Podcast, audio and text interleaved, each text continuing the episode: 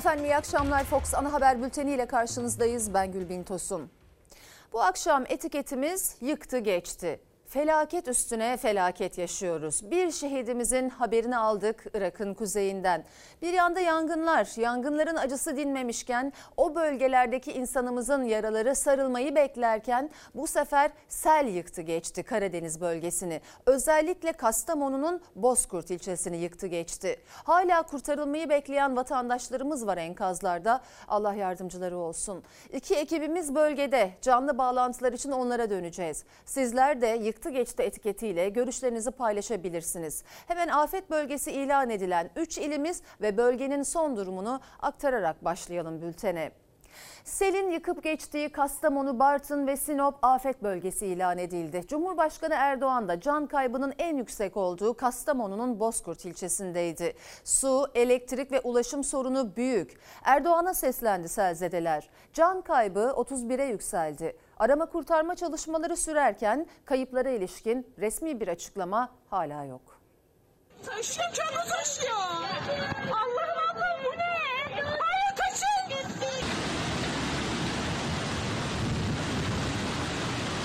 Arabanın içinde mahsur kalmış durumdayım. Sel aldı götürüyor. Neredeyse iki kat yükseklikteyiz. Facia, facia, facia. Tek kelimeyle başka bir şey demiyorum yani. Cep telefonu görüntüleri ortada. Kelimelerse yetersiz kaldı o anları anlatmaya. Felaketin acı boyutu 3. günde daha net ortaya çıkmaya başladı. Hayatını kaybedenlerin sayısı 31'e yükseldi Batı Karadeniz'deki felakette. 29 canını yitiren Kastamonu Bozkurt ise en ağır darbeyi aldı. Kayıp sayısı ise hala net değil. Şu an bulunduğumuz sokak aslında bir pazar yeri. Yerden yükseltimiz 3,5-4 metre. Çünkü moloz yığınlarının üzerindeyiz. Hemen sağ tarafta görüyorsunuz moloz yığınlarının arasındaki araçları. Hemen sol tarafa döndüğümüzde evlerin ikinci ve üçüncü katlarına ulaşabiliyoruz. Sel suları buralara kadar çıkmış durumda. Benim gördüğüm en ağır sel felaketi burada. Allah daha beterinden korusun diyeceğim. Dahası da yok yani. Başkası da yok. Bundan daha kötüsü bu dağın tepemize yıkılması. Bakan da, Bozkurtlular da herkes aynı noktadaydı. Böyle bir felaket daha önce yaşanmadı. Sel felaketinin üçüncü gününde hayatta kalabilenler gözlerinin önünde insanların nasıl yitip gittiğini anlattı. Gözümüzün önünde kız çocuğu suyun yüzünde beni kurtarın diye bağırdı ama elimizden hiçbir şey gelmedi yani. Kaçabilen kaçtı. Kaçamayanlar gitti. İşte o kaçış anları da yansıdı cep telefonu kameralarına. Taşan Ezine çayı ilçenin üzerine kabus gibi geldi.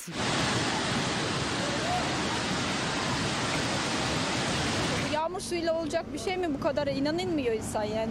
Şu anda şok geçirmiş durumdayım yani. Selin şiddetiyle Ezine Çayı'nın üzerindeki köprü de yıkıldı. Bu taşkınla beraber insanlar, ağaçlar, arabalar denize doğru sürüklendi. Kumun altındalar. Şu an eve girilemiyor, çıkılamıyor. İki kişi içerideler yani. Ben elimle çıkartmaya çalıştım ama çıkmıyor. Kazma kürek istiyorum sadece. Arama kurtarma çalışmaları sürüyor. Jandarma arama kurtarma ekiplerince Abana'da 3 gündür yardım bekleyen 5 kişilik aile helikopterle kurtarıldı. 3 gündür bekliyorum. Uykusuzum. Yani konuşamıyorum. 29 kişinin ise cansız bedenine ulaşıldı Kastamonu'da. Sular çekilince evlere giren ekipler cenazeleri çıkarmaya başladı. Kayıplara ilişkinse resmi bir sayı henüz açıklanmadı. Gündüz çamur denizinin ortasında yaralarını sarmaya ve kayıplarını bulmaya çalışan Kastamonu Bozkurt'a gece tam anlamıyla karanlık çöküyor. Bölgede elektrik ve sular kesik. Geceyi nasıl geçireceksiniz? Elektrik yok, su yok. E ne yapalım ne yapalım? Mumla. Buradaki sularla ihtiyacımızı görüyoruz şimdilik. İleride ne olur bilemeyiz. Onların diye endişe etmeyin.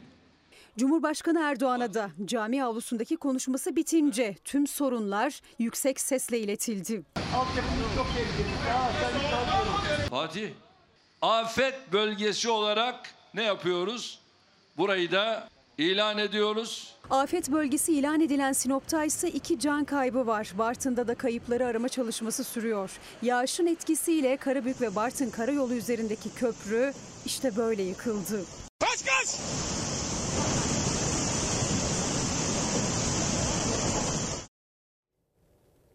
Fox muhabiri Gamze Dondurmacı ve Fox kameramanı Berkcan Tu, Kastamonu'nun Bozkurt ilçesinin içindeler.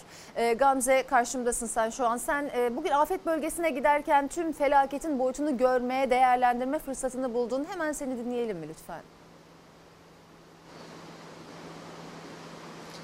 Şimdi aslında felaketin en net boyutu arkamdaki binalardan belli oluyor. Bu binalar dere taşkına uğrayınca yıkılmaya başladı ve binalar yıkıldıktan sonra da arama kurtarma için helikopterler buraya geldi, bölgeye geldi ama bu enkazlar üzerindeki çalışmalar devam ediyor. Dere nasıl taştı? Ben felaketin boyutunu önce size göstermek istiyorum.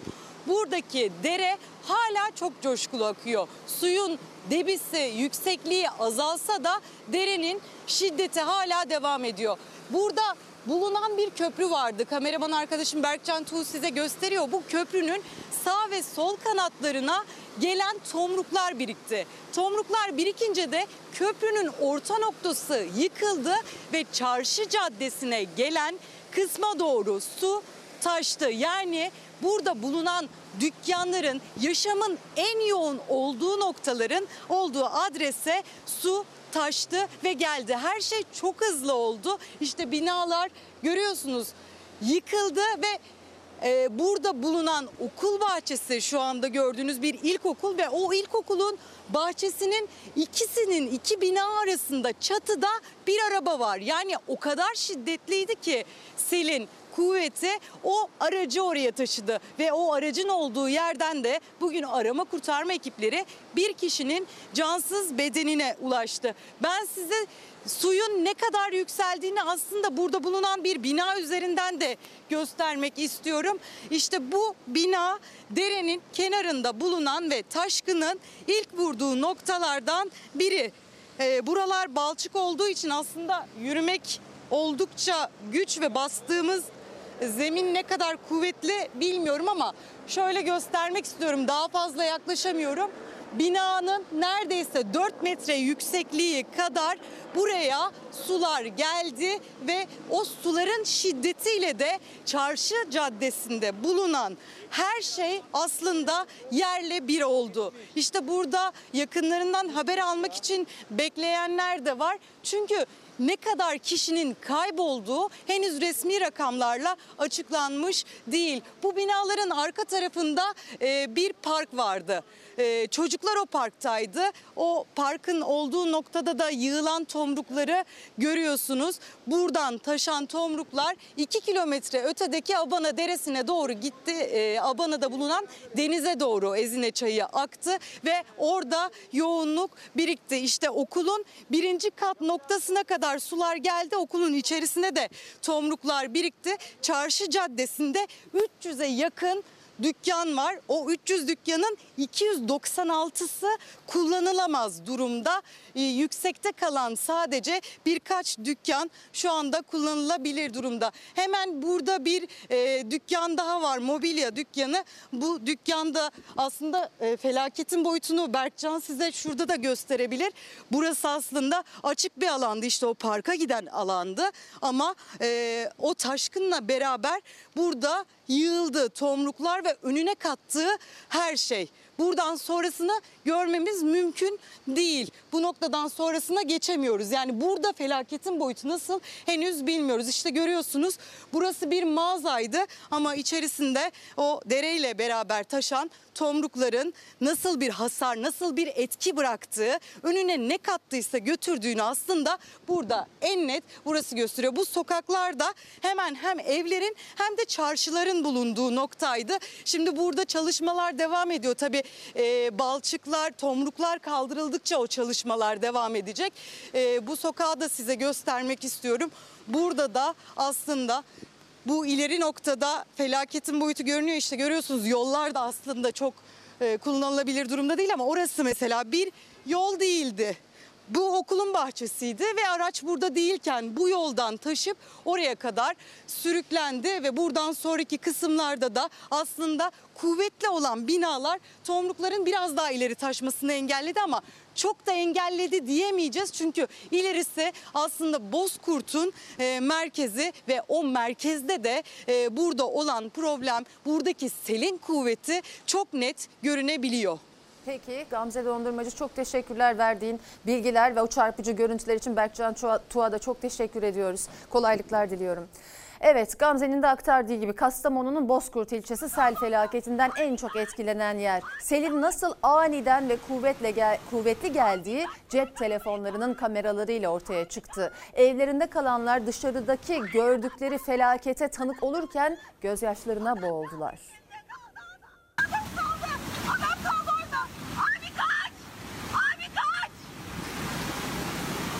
Abi kaç bırak arabayı kaç! Abi kaç! Ay adam kaldı! Adam kaldı! Adam kaldı içinde kaldı adam! Ay adam kaldı içinde! O felaket böyle geldi. Kimse beklemiyordu birkaç dakika içinde her yeri, her şeyi yutacağını. Saniyeler içinde yükseldi su. Adam kaldı! Adam kaldı orada! Abi kaç! Abi kaç! Abi kaç bırak arabayı kaç! Abi kaç! Ay adam kaldı! Adam kaldı! Adam kaldı içinde kaldı adam! Kastamonu'nun Bozkurt ilçesinde Ezine çayından taşan sulara direnmek imkansızdı. Binalar, ağaçlar bile direnemedi. Derin bir nehir gibi çağladı. Önünde ne varsa alıp götürdü.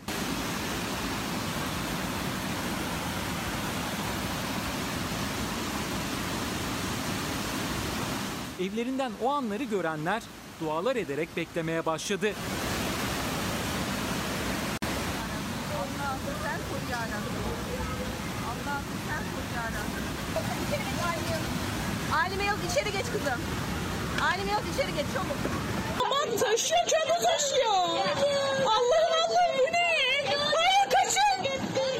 Şaka gibi bu ne? Tomruklar da çağlayan sularla birlikte akıp gidiyordu. Selin seviyesi o kadar yüksekti ki bazı apartmanların bodrum katlarına girip o katların açık pencerelerinden tekrar tazikle dışarı çıkıyordu. Suların arasında otomobiliyle mahsur kalmıştı bir kişi. Çığlıklar, feryatlar arasında gözden kayboldu. Neyse ki sonradan iyi haber geldi.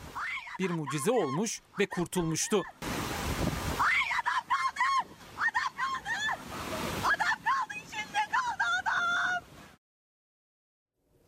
Efendim sosyal medyanın tam da değerlendirildiği bu günlerde faydasını yine çok gördük, görüyoruz. Kayıplarımızı oradan aramaya başladık. Yardım ihtiyaçlarımızı oradan duyurduk. Gönüllüler erzakları toparlamaya başladı bile.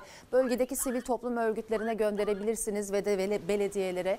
Cumhurbaşkanlığı kararnamesiyle valiliklere, belediyelere, kamu kurum ve kuruluşlarına gönderilen yardımlar AFAD'da toplanacak. Onun dışında güvendiğiniz sivil toplum örgütlerine de gönderebilirsiniz. Arama kurtarma devam ettiği için bölgede özellikle nelere ihtiyaç var aktarayım ben. El feneri, kafa lambası, pil, powerbank, yağmurluk, çizme, bebek bezi, mama, devam sütü, hasta bezi, hijyenik pet, içme suyu, konserve ve paketli gıda, kıyafet, battaniye, pike. Sayın seyirciler, görüntüler zaten söze gerek bırakmıyor. Önüne kattığını, e, önüne kattığını aktaracağım şimdi haberi. Bir saniyenizi rica edeyim. Önüne kattığını götürdü sel. Kaçamayanlar da o sularla birlikte kayboldu.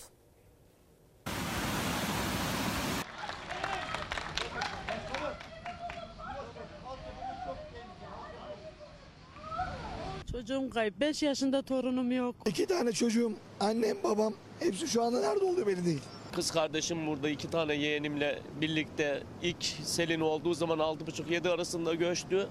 Daha haber alamıyoruz. Hastanelere baktık. Teşhis edemedik yani. Kaçamadık. Camlar üzerimize patladı. Ağaçlar, araba, eşyalar. Buzdolabı bize çarpmasıyla yavrum elimden kaydı. Eşyaların altında kaldı.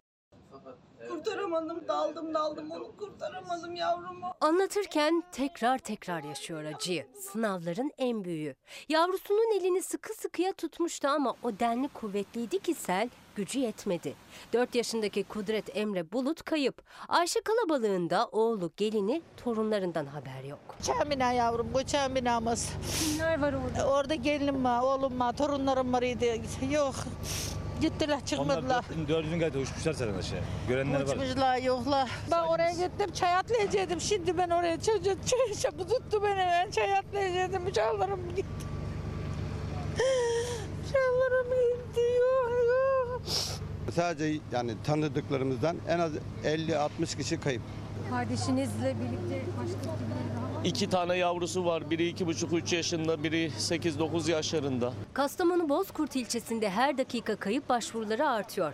Ama kaç kayıp, kaç başvuru var net değil. Resmi açıklama yok. İddiaya göre ulaşılamayan köyler var. Annem falan köyde haber alamıyorum. Telefonları kapalı. Yol yollar alt üst oldu. Şimdi gayet şeylerine bakıyoruz. Yani şu anda gayette görünen bir şey yok. Sizinle ilgilenen size bir yol gösteren... Yok yok hiç kimse yok. Hiç bize hiç kimse ne oldu diye sormaya hiç yok. 11 yaşındaki kızım kayboldu. Bozkurt Belediyesi'nin bunun peşini bırakması yani. Sade benim değil diğer anne ve babaların da yardımcısı olsun yani. Özellikle dere kenarındaki çöken binalarda tüm gece boyunca sürdü çalışmalar. Hava artık karardı. Arama kurtarma ekiplerinin ise mücadelesi sürüyor. Ekipler arkamda gördüğünüz bu tamamen yıkılmış olan binadan, bu enkaz yığınından gelebilecek bir sesin umuduyla çalışmalarını sürdürüyor. Gündüz arama kurtarma köpekleri de dahil oldu çalışmalara. Taşan Ezine Çayı'nın suları onlarca ailenin yuvasını darmadağın etti. Sosyal medyaya da yeni kayıp ilanları ekleniyor. Kurulan çadırlarda AFAD ve jandarma kayıp yakınlarına yardımcı olmaya, kimlik tespiti yapmaya çalışıyor. CHP Grup Başkan Vekili Engin Altay ise kendisine iletilen bilgiyi açıkladı. AFAD'a 329 kayıp başvurusu yapılmış dedi. Bozkurt'ta arama kurtarma çalışmaları devam ediyor ancak günlerdir sevdiklerinden, ailelerinden haber alamayanlar var. Onlar bu noktaya geliyorlar. Burada bir afet koordinasyon merkezi kuruldu. Buraya gelerek yakınlarını arayanlar isim ve telefon numaralarını bırakıyorlar. Kardeşim eniştem Nuray Çağlar, Selim Çağlar oğlanı kurtarmış helikopter. Telefon numarası verdik. Yapacak bir şey yok. Sağ olsa da ölüyse de biz yani arıyor. Baldızım, bacanam, ee, bir 30'a yakın yakın arkadaşlarımız var. Kayıp şu an onlar. Görümcem Sevim Bozkurt vefat etti. Hala çıkaramıyoruz, bulamıyoruz, bilmiyorum. Çok üzgünüm, çok. Cumhurbaşkanı Erdoğan'ın konuşmasının ardından da acılı bir yüreğin ailemi bulun feryadı yükseldi. Bozkurt'ta.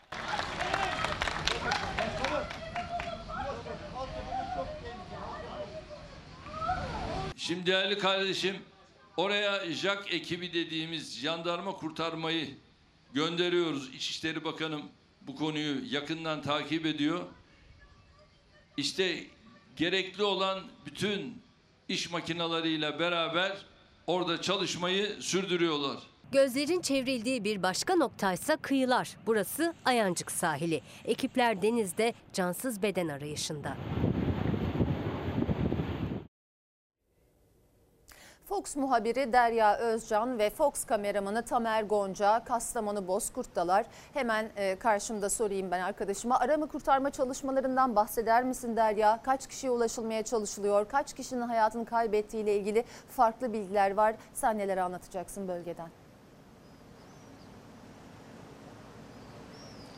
Bu soruyu yanıtlamak çok güç aslında çünkü bölgede hala kurtarılmayı bekleyen, hiç ulaşılamayan kişiler var. Maalesef bilançoda günden güne ağırlaşıyor. Ee, hayatını kaybeden kişi sayısı günden güne artıyor. Tabii çok fazla sayıda kayıp insan e, iddiası var burada. E, arama kurtarma ekiplerinde çalışmaları bir yandan sürüyor. Hemen arkamda gördüğünüz bu noktada Ezine Çayı'nın yamacında kurulmuş 8 katlı e, binalar var. E, bir binanın enkazını görüyorsunuz. E, Tamer Gonca size gösteriyor şimdi. Sel sularının taşmasıyla yıkıldı bu bina. E, geriye bir enkaz yığını kaldı. Şimdi bu bölgede e, bir canlının olabilme ihtimaline karşı arama çalışmaları büyük bir titizlikle devam ediyor. E, öğle saatlerinde bu bölgeye iş makineleri girdi. E, arama kurtarma son buldu diye düşünüldü fakat tam tersi bu binalarda altta kalan kısımlara daha rahat ulaşabil, ulaşılabilmesi için 4 iş makinesi burada taşlardan bir tümsek bir bariyer oluşturdular. Suyun diğer tarafa hapsolmasını sağladılar. Ee, arama kurtarma ekipleri daha rahat ulaşabilmesi için dediğim gibi e, bölgede çok fazla sayıda kayıp insan iddiası var demiştik. Buraya geldiğimiz andan itibaren gözü yaşlı insanlar görüyoruz. Kayıplarını arıyorlar. E, kimi sel sularına canını kurtarmak isterken e, kapıldı. Kimi aracını kurtarmak isterken dediğim gibi çok fazla sayıda kayıp insan iddiası var. Arama kurtarma ekiplerinin de çalışması bu noktada devam ediyor. Peki Derya Özcan ve Tamer Gonca çok teşekkürler. Sayın seyirciler selin vurduğu Kastamonu'nun Bozkurt ilçesinde felaketin göz göre göre geldiği öne sürüldü. İddiaya göre ilçede selden hemen önce arabalarınızı çekin uyarısı yapıldığı için insanlar evlerinden indi. Arabalarını kurtarmaya çalışanlar sel sularına kapıldı. Dere yatağına temelsiz inşa edilen evlerde yıkılan binada geç başlayan arama kurtarma çalışmaları da felaketin boyutunun bu kadar ağırlaşmasının diğer nedenleri. Allah'ım yardım et ya Rabbim. Yardım et Allah'ım lütfen. Lütfen bir yer birileri gelsin. Birileri gelsin. Birileri gelsin. Çok kötü buralar. Her şey sürüklendi. Eşim beni arıyor. Anos geçtiler az önce diyor. Arabalarınızı kaçırın. Yukarıdan büyük bir şekilde sel geliyor. Arabalarını alıyorlar. Burası küçük bir yer. Bir anahtarlık bulunsa, bir çakmak bulunsa, bir cüzdan bulunsa herkes anos geçerler. İnsanlara evlerinizi boşaltın. Dere kenarındaki evler boşaltılsın. Bakın büyük bir sel felaketi geliyor diyecekleri yerde sadece arabalar için anons yapılıyor ve arabaları çektiriyorlar. İddia vahim. Kayıp bir cüzdan, bir anahtar için geçilen anons bu defa canınızı kurtarın diye geçilmedi. Felaket göz göre göre geldi ama onlarca kişinin hayatını kaybettiği Kastamonu Bozkurt'ta bu ihmal yüzünden bilanço daha da ağırlaştı. Yüzde yüz felaket geliyorum diyor ama ne kaymakamlıktan anonsu var, ne valilikten anonsu var, ne belediye başkanından anonsu var. Hiçbir şey yok. Yüzde yüz ihmal. Canınızı kurtarın veya şudur budur diye böyle bir anons yapılmadı. Polis siren sesleri falan böyle bir acı acı bir çalmaya başladı. Ne oluyor diye balkona çıktım baktım herkes kaçışıyor arabalara binmişler can kurtarma derdindeler. İddiaya göre ilçe merkezini vuran selin hemen öncesinde arabalarınızı çekin anonsu geçildi. Evlerinde olanlar arabalarını kurtarabilmek için aşağı inince sele kapılanların sayısı daha da arttı. Yağmur gelecek arabaları çekin dediler. Hep arabalar, insanlar gitti burada doğru. Kimsenin eve kaçmaya vakti olmadı. Kapı komşum sele kapıldı gitti gözümün önünde. Arabalarınızı kurtarın yukarıdan e, su patlamış geliyor diye şey yaptılar. Aracımı kurtarmak için indim. 5 dakika içinde sular göğüs bölgeme kadar geldi. Felaketin boyutunun bu kadar büyük olmasının nedeni aslında iddiaya göre ihmaller zinciri. Yıkılan bu binada arama kurtarma çalışmaları da iddiaya göre çok geç başladı. Ramazan Yücel haberi aldığında İstanbul'daydı. Tüm ailesi ise evde. Eşi kurtuldu ama çocuğu, annesi ve babası hala kayıp. Beş buçukta bina yıkılıyor. Bana telefon açıyor eşim. Ben İstanbul'dan özel arabama atlıyorum. 6 saatte buraya geliyorum. 6 saatte. Buraya geliyorum. Süleyman Bey burada. Arkasına takmış 3-5 kişiyi. Buralarda geziyor. Dedim başkanım hayırdır? Ne yapıyorsunuz? İnceleme yapıyoruz. Ya başkanım karşıda bir tane bina yıkılmış. Bozkurt'ta yıkılan bina bir tane bir bir ikincisi yok. Niye yardım göndermiyorsunuz? Diyor ki biz diyor derenin öbür tarafına geçemiyoruz. Afat ekibini peşime taktım. Dağlardan, derelerden, arka taraflardan enkaza saat 2'de enkaz ulaştık. Aslında bu yağışın felaketle sonuçlanmasının bir başka sebebi temelsiz evler. Bak yandaki binaların temeli falan var. Bunların temeli falan yok. Bunların temelleri yok. Hatası. Sadece azıcık eşip temel atıp üzerine kağıttan yapar gibi kağıttan yapar gibi bina yapmışlar buraya. Buraya hangi belediye izin veriyor bu şekilde bina yapmaya? Bu belediye bu binayı görmüyor burada yapılırken? Bu bina hiç kontrole gelmiyorlar mı? Eski belediye diyor ki ben bu binayı size yaptırmam diyor. Aynı müteahhit belediye ile ortak çalışıyorlar. Nasıl hiç müsaade ediyorsunuz? Bu derenin kenarına böyle bir çürük bir bina yapmaya nasıl müsaade ediyor? Herkes sorumlu. Belediye başkanı sorumlu. Kaymakam sorumlu. Bu işte herkes sorumlu. Öncelikle hayatını kaybeden vatandaşlarımıza Allah'tan rahmet yakınlarına başsağlığı diliyorum. Kastamonu'nun Bozkurt ilçesi haritadan silindi adeta. Görüntüler gün boyu aktıkça kahrolduk. Fakat daha cenazelerimizi toplamadan gidip ilçeye doğal gaz istendi Sayın Cumhurbaşkanı'ndan. Daha evler yıkık, elektrik, su kesik. Henüz cenazelerimizi toplayıp defne edemedik. Bu neyin aklı ben anlamıyorum. Aslında bazen de anlıyorum aktarayım. Yetkililerde suç deyip duruyoruz da suç bizde. Vatandaşta. Bizler kendi kendimize kazanıyoruz sanarak ihanet ediyoruz. İmar barışı dendi, imar affıydı aslında. Ülke genelinde yaklaşık 7 milyon kişi başvurmuş. Türkiye'deki binaların yarısından fazlasının ya da yarısının zaten kaçak olduğu belirtiliyor uzmanlar tarafından. Kendini akıllı sananlar başvurmuşlardır hep. Ne uğruna gördünüz mü sonucunu? Şu ana kadar resmi kayıp belli değil. 300-400 can kaybından söz ediliyor. Mutlu musunuz? Sayın seyirciler Kastamonu'nun Bozkurt ilçesi bu felaketi neden yaşadığını soruyor. Sebep ilk iddialara göre HES kapaklarının açılmasıydı. İçişleri Bakanı bu iddiayı yalanladı ama uzmanlar kapak olmasa bile hidroelektrik santrallerin felaketi büyüttüğünü anlattı.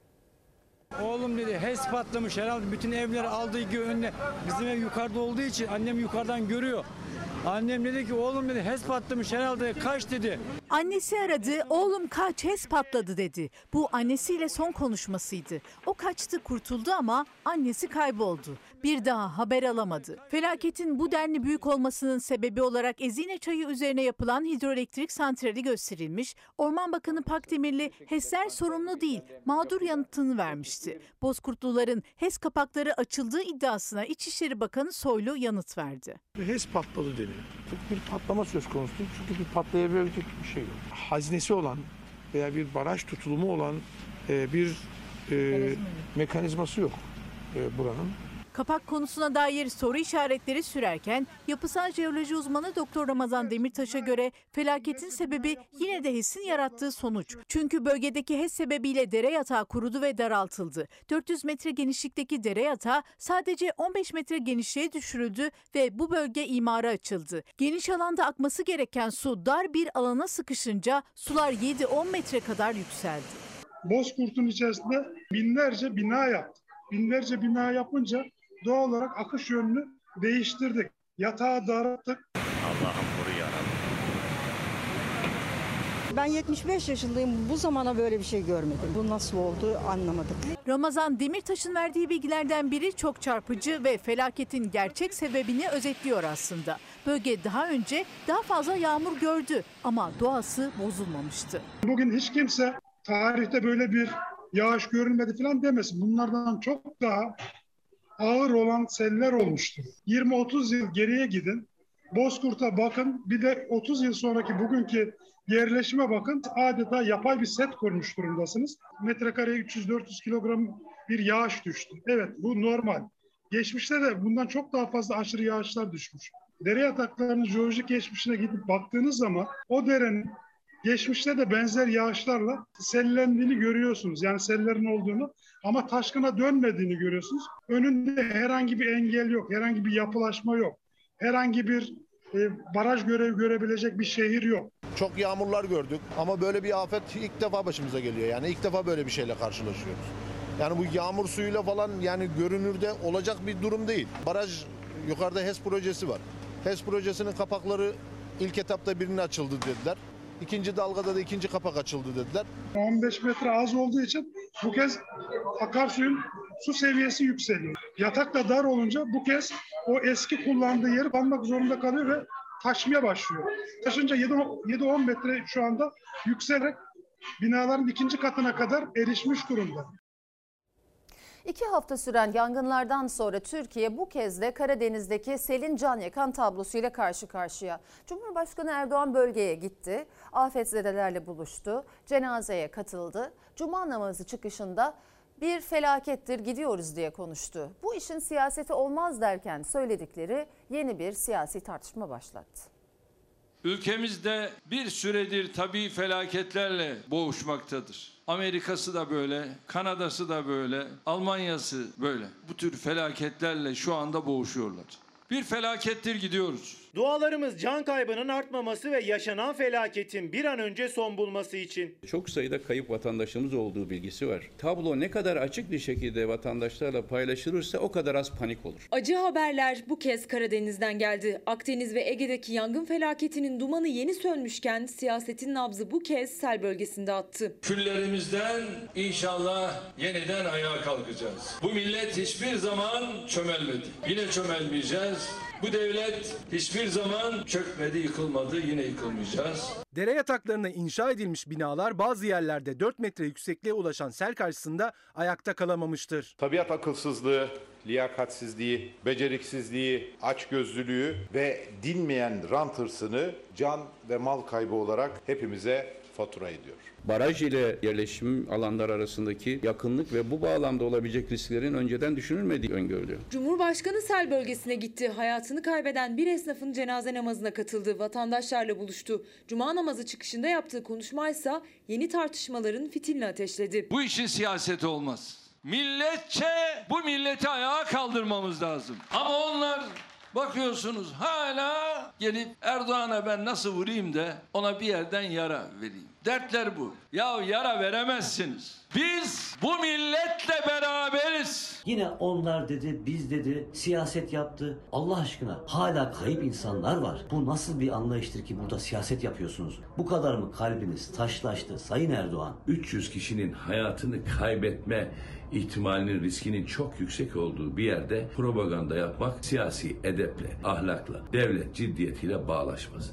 Yazıklar olsun. Ne yangın bölgelerine giderler, ne sel bölgelerine giderler. Sadece rahat rahat oturdukları yerden gazel okurlar. Kılıçdaroğlu cumartesi günü Sinop sonra da Kastamonu'yu ziyaret etmeyi planlarken Erdoğan yaralar sarılacak dedi. Yangın bölgesinde olduğu gibi sel bölgesine yapılacak evler için de süre verdi. Bu konutlarımızı ne kadar zamanda bitirmeyi hedefliyoruz. En geç bir yıl içerisinde her afette olduğu gibi burayı da hızlı Yani burayı da inşallah bir yıl içerisinde bu konutları bitireceğiz. Böyle bir afette devlet artık milletiyle oturup pazarlık yapmamalıdır. 300 bin benden, 200 bin senden hem de faiziyle kredi diyerek yapılan pazarlıkları bu felakette artık kesinlikle duymak istemiyoruz.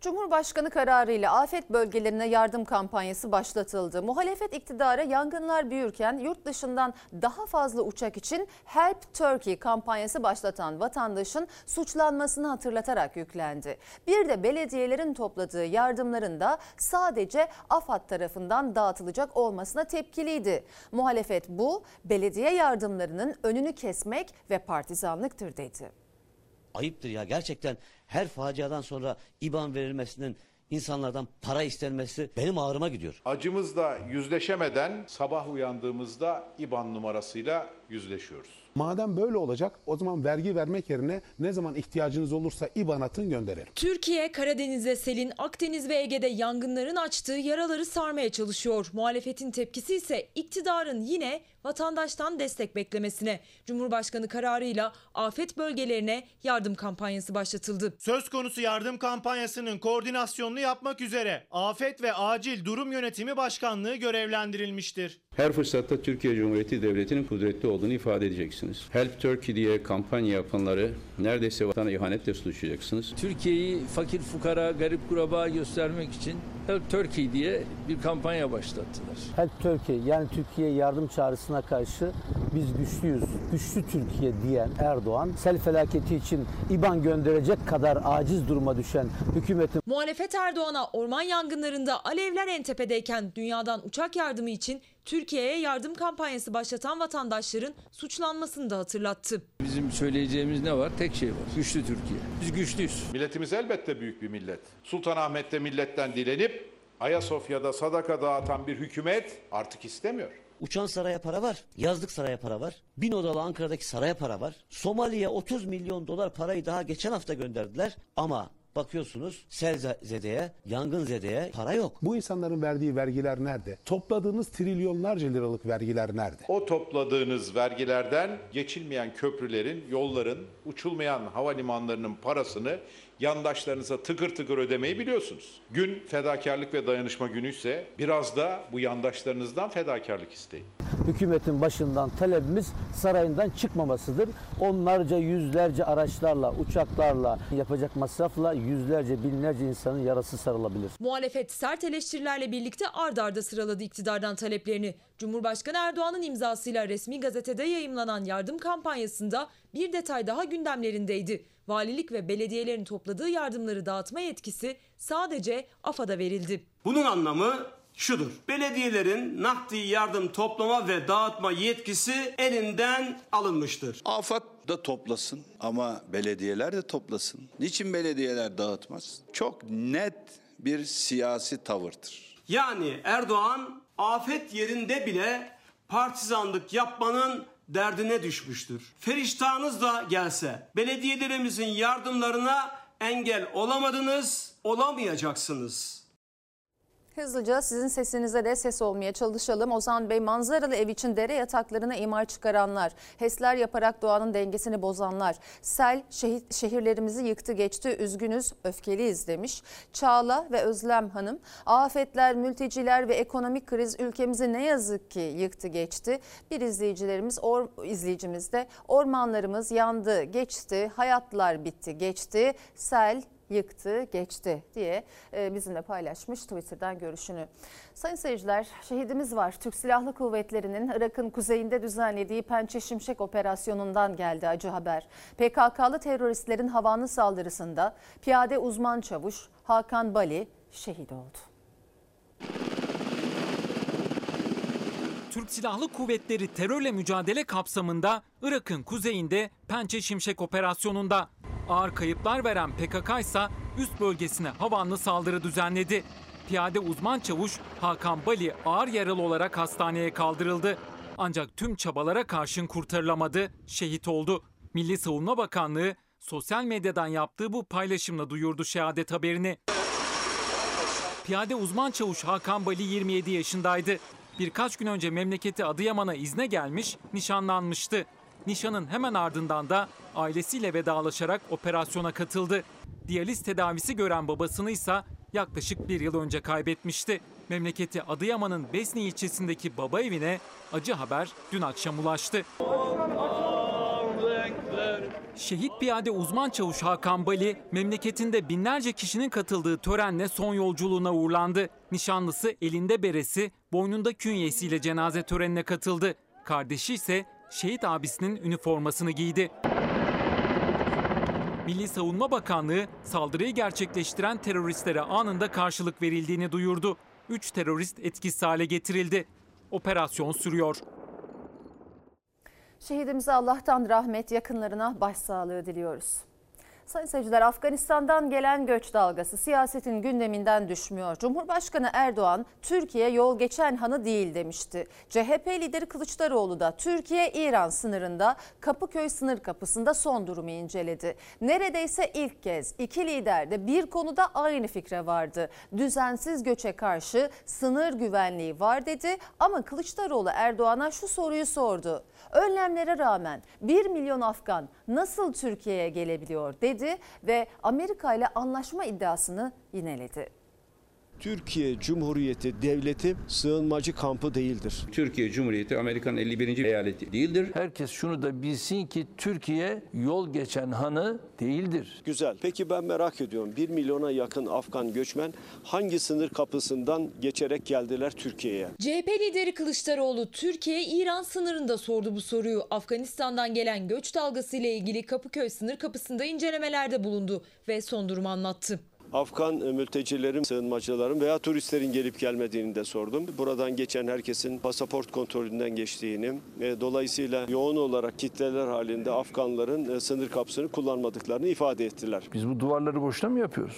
Üstelik bütün gözetleme kulelerine varıncaya kadar. Peki sınır karakolları var mı dedim. İki tepede sınır karakollarını gösterdiler. Karakollar arasında e, güvenlik kameralarının olduğunu da ifade ettiler. Düzensiz göç hareketleri sürekli olarak kamera sistemleriyle izleniyor. Sınırdan geçecek her kişiyi kameralarla bunu saptamak mümkün. 1 milyona yakın Afgan 2400 kilometrelik İran sınırını nasıl geçtiler? Kılıçdaroğlu ve Erdoğan sınırda güvenlik önlemleri alındığı konusunda hemfikir. Ama CHP lideri önlemlere rağmen 1 milyon sayısını verdi. Nasıl oluyor da Afganlar Türkiye'ye giriyor diye de sordu Erdoğan'a. Öyle anlaşılıyor ki e, hükümet Amerika ile yapmış olduğu gizli anlaşmalar dolayısıyla e, sığınmacıları başka yollardan, başka yöntemlerle Türkiye'ye getirmektedir. Bir zamanlar Erdoğan'ın danışmanının dediği gibi Amerika Birleşik Devletleri Erdoğan'ı deliye süpürmez. Ama varsın ülkemiz işgal edilsin. Birileri de bu işleri kabartmak için sabun köpürtür gibi bu adımları atıyorlar. Ölçüyoruz, biçiyoruz. Önemli adımı Suriye'de attık. 4 milyona yakın göçmen geldi. Suriye Türkiye'den komşu olduğu için savaştan kaçanın geldiği bir ülke olarak görebilir. Ama Afganistan komşu değil bize. İyi yetişmiş az sayıdaki Afganlı Kanada'ya Türk Hava Yolları uçağıyla gönderiliyor. Kalanlar da Katar Katar Türkiye'ye yollanıyor. Erdoğan'ın altına imza attığı bir operasyonla maksat 3-5 milyar dolar daha gelsin. CHP'nin bir başka gündemi ise Taliban tehdidine rağmen Afganistan havalimanına gönderilecek Türk askerleri Kılıçdaroğlu sert cümlelerle bir kez daha iktidarı eleştirdi. Türkiye'ye gelenler, e, genç insanlar, 20, 25, 30, 35 yaşında insanlar, yanlarında kadın yok, yanlarında yaşlılar yok. Ama bizim genç insanlarımız asker olarak Afganistan'a gidiyorlar. Sayın Kılıçdaroğlu'nun hayatında dış politika var mı? Biz uluslararası camiada dış politikayla yattık, dış politikayla kalktık. Onlar buraya yaşamak için geliyorlar, bizim askerlerimiz de oraya ölmek için gidiyor. Bunun bir mantığı olabilir mi? Afganistan'da Taliban başkent Kabil'e her geçen saat daha fazla yaklaşıyor. Şehirler bir bir Taliban kontrolüne geçerken başta Amerika Birleşik Devletleri birçok ülke elçiliklerini tahliye etmek için düğmeye bastı. Ayrıca Afganistan'da yaşayan vatandaşlarına acil olarak ülkeyi terk edin çağrısı yaptı. Taliban başkent Kabil kapılarına dayandı. Başta Amerika birçok ülke hem vatandaşlarını hem elçiliklerini tahliye etmek için harekete geçti. Afganistan'da ordu Taliban ilerleyişi karşısında dağıldı. Şehirler, eyaletler bir bir düşmeye başladı. Son 24 saatte aralarında ülkenin ikinci büyük kenti Kandahar ve üçüncü büyük kenti Herat'ın da olduğu çok sayıda şehir Taliban'ın kontrolüne geçti. Hükümetin son 9 günde kaybettiği şehir sayısı 20'ye yaklaştı. Taliban militanları örgüte karşı mücadelenin sembol isimlerinden Herat Aslanı lakaplı İsmail Han'ı yakaladı. Hızla ilerleyen örgüt başkent Kabil'e 50 kilometre kadar yaklaştı. Taliban başkent sınırına yaklaşınca başını Amerika'nın çektiği ülkeler harekete geçti. Birçok ülke vatandaşlarına en kısa sürede Afganistan'ı terk etme çağrısı yaptı. Amerika, İngiltere ve Kanada ise elçilikleri boşaltmaya hazırlanıyor. Üç ülke çalışanların tahliyesi için Kabil'e asker gönderme kararı aldı. Amerika 3000, İngiltere 600 asker göndereceğini açıklarken Kanada sayı belirtmedi. Efendim Sivas Pazarcılar Odası Başkanı Adem Argın katıldığı canlı yayında kendisine gelen iş istekleri için siyasilere il başkanına nasıl ricacı olduğunu ve iş bulduğunu anlattı. İşte o düşündüren sözler e, il başkanına mesaj atmışım. Baktım ki hep böyle CV'ler atmışım. En az 100 tane yüze. Dedi ki başkan dedi işe yani yarısından çoğunun işini hallediyoruz. Elimizden geldiği kadar, gücümüzün yettiği kadar yerleştirmeye çalışıyoruz. Mücadelemizi veriyoruz. Milyonların iş aradığı, işkur kapısını aşındırdığı, sınavdan sınava koştuğu bir dönemde itiraf gibi sözler geldi. İl başkanına ulaştırılan iş başvurularının nasıl karşılık bulduğunu özetleyen cümlelerle Sivas Pazarcılar Odası Başkanı Adem Argın'dan. Liyakatın öne çıkarılması, kayırmanın ortadan kaldırılması, ayıların dayıların ortadan kaldırılması konusunda iktidara seslenmek istiyorum. Bu konuda gençlerimizin umudunu yok etmeye hakkımız yok. Çok insana yardımcı olduk. Devlet işine de soktuk, özel sektöre de soktuk. Yani arkadaşlarımızla maddi, manevi her türlü yardımda bulunuyoruz. Lise mezunu burada işe girmiş, 5 bin lira maaş alıyor.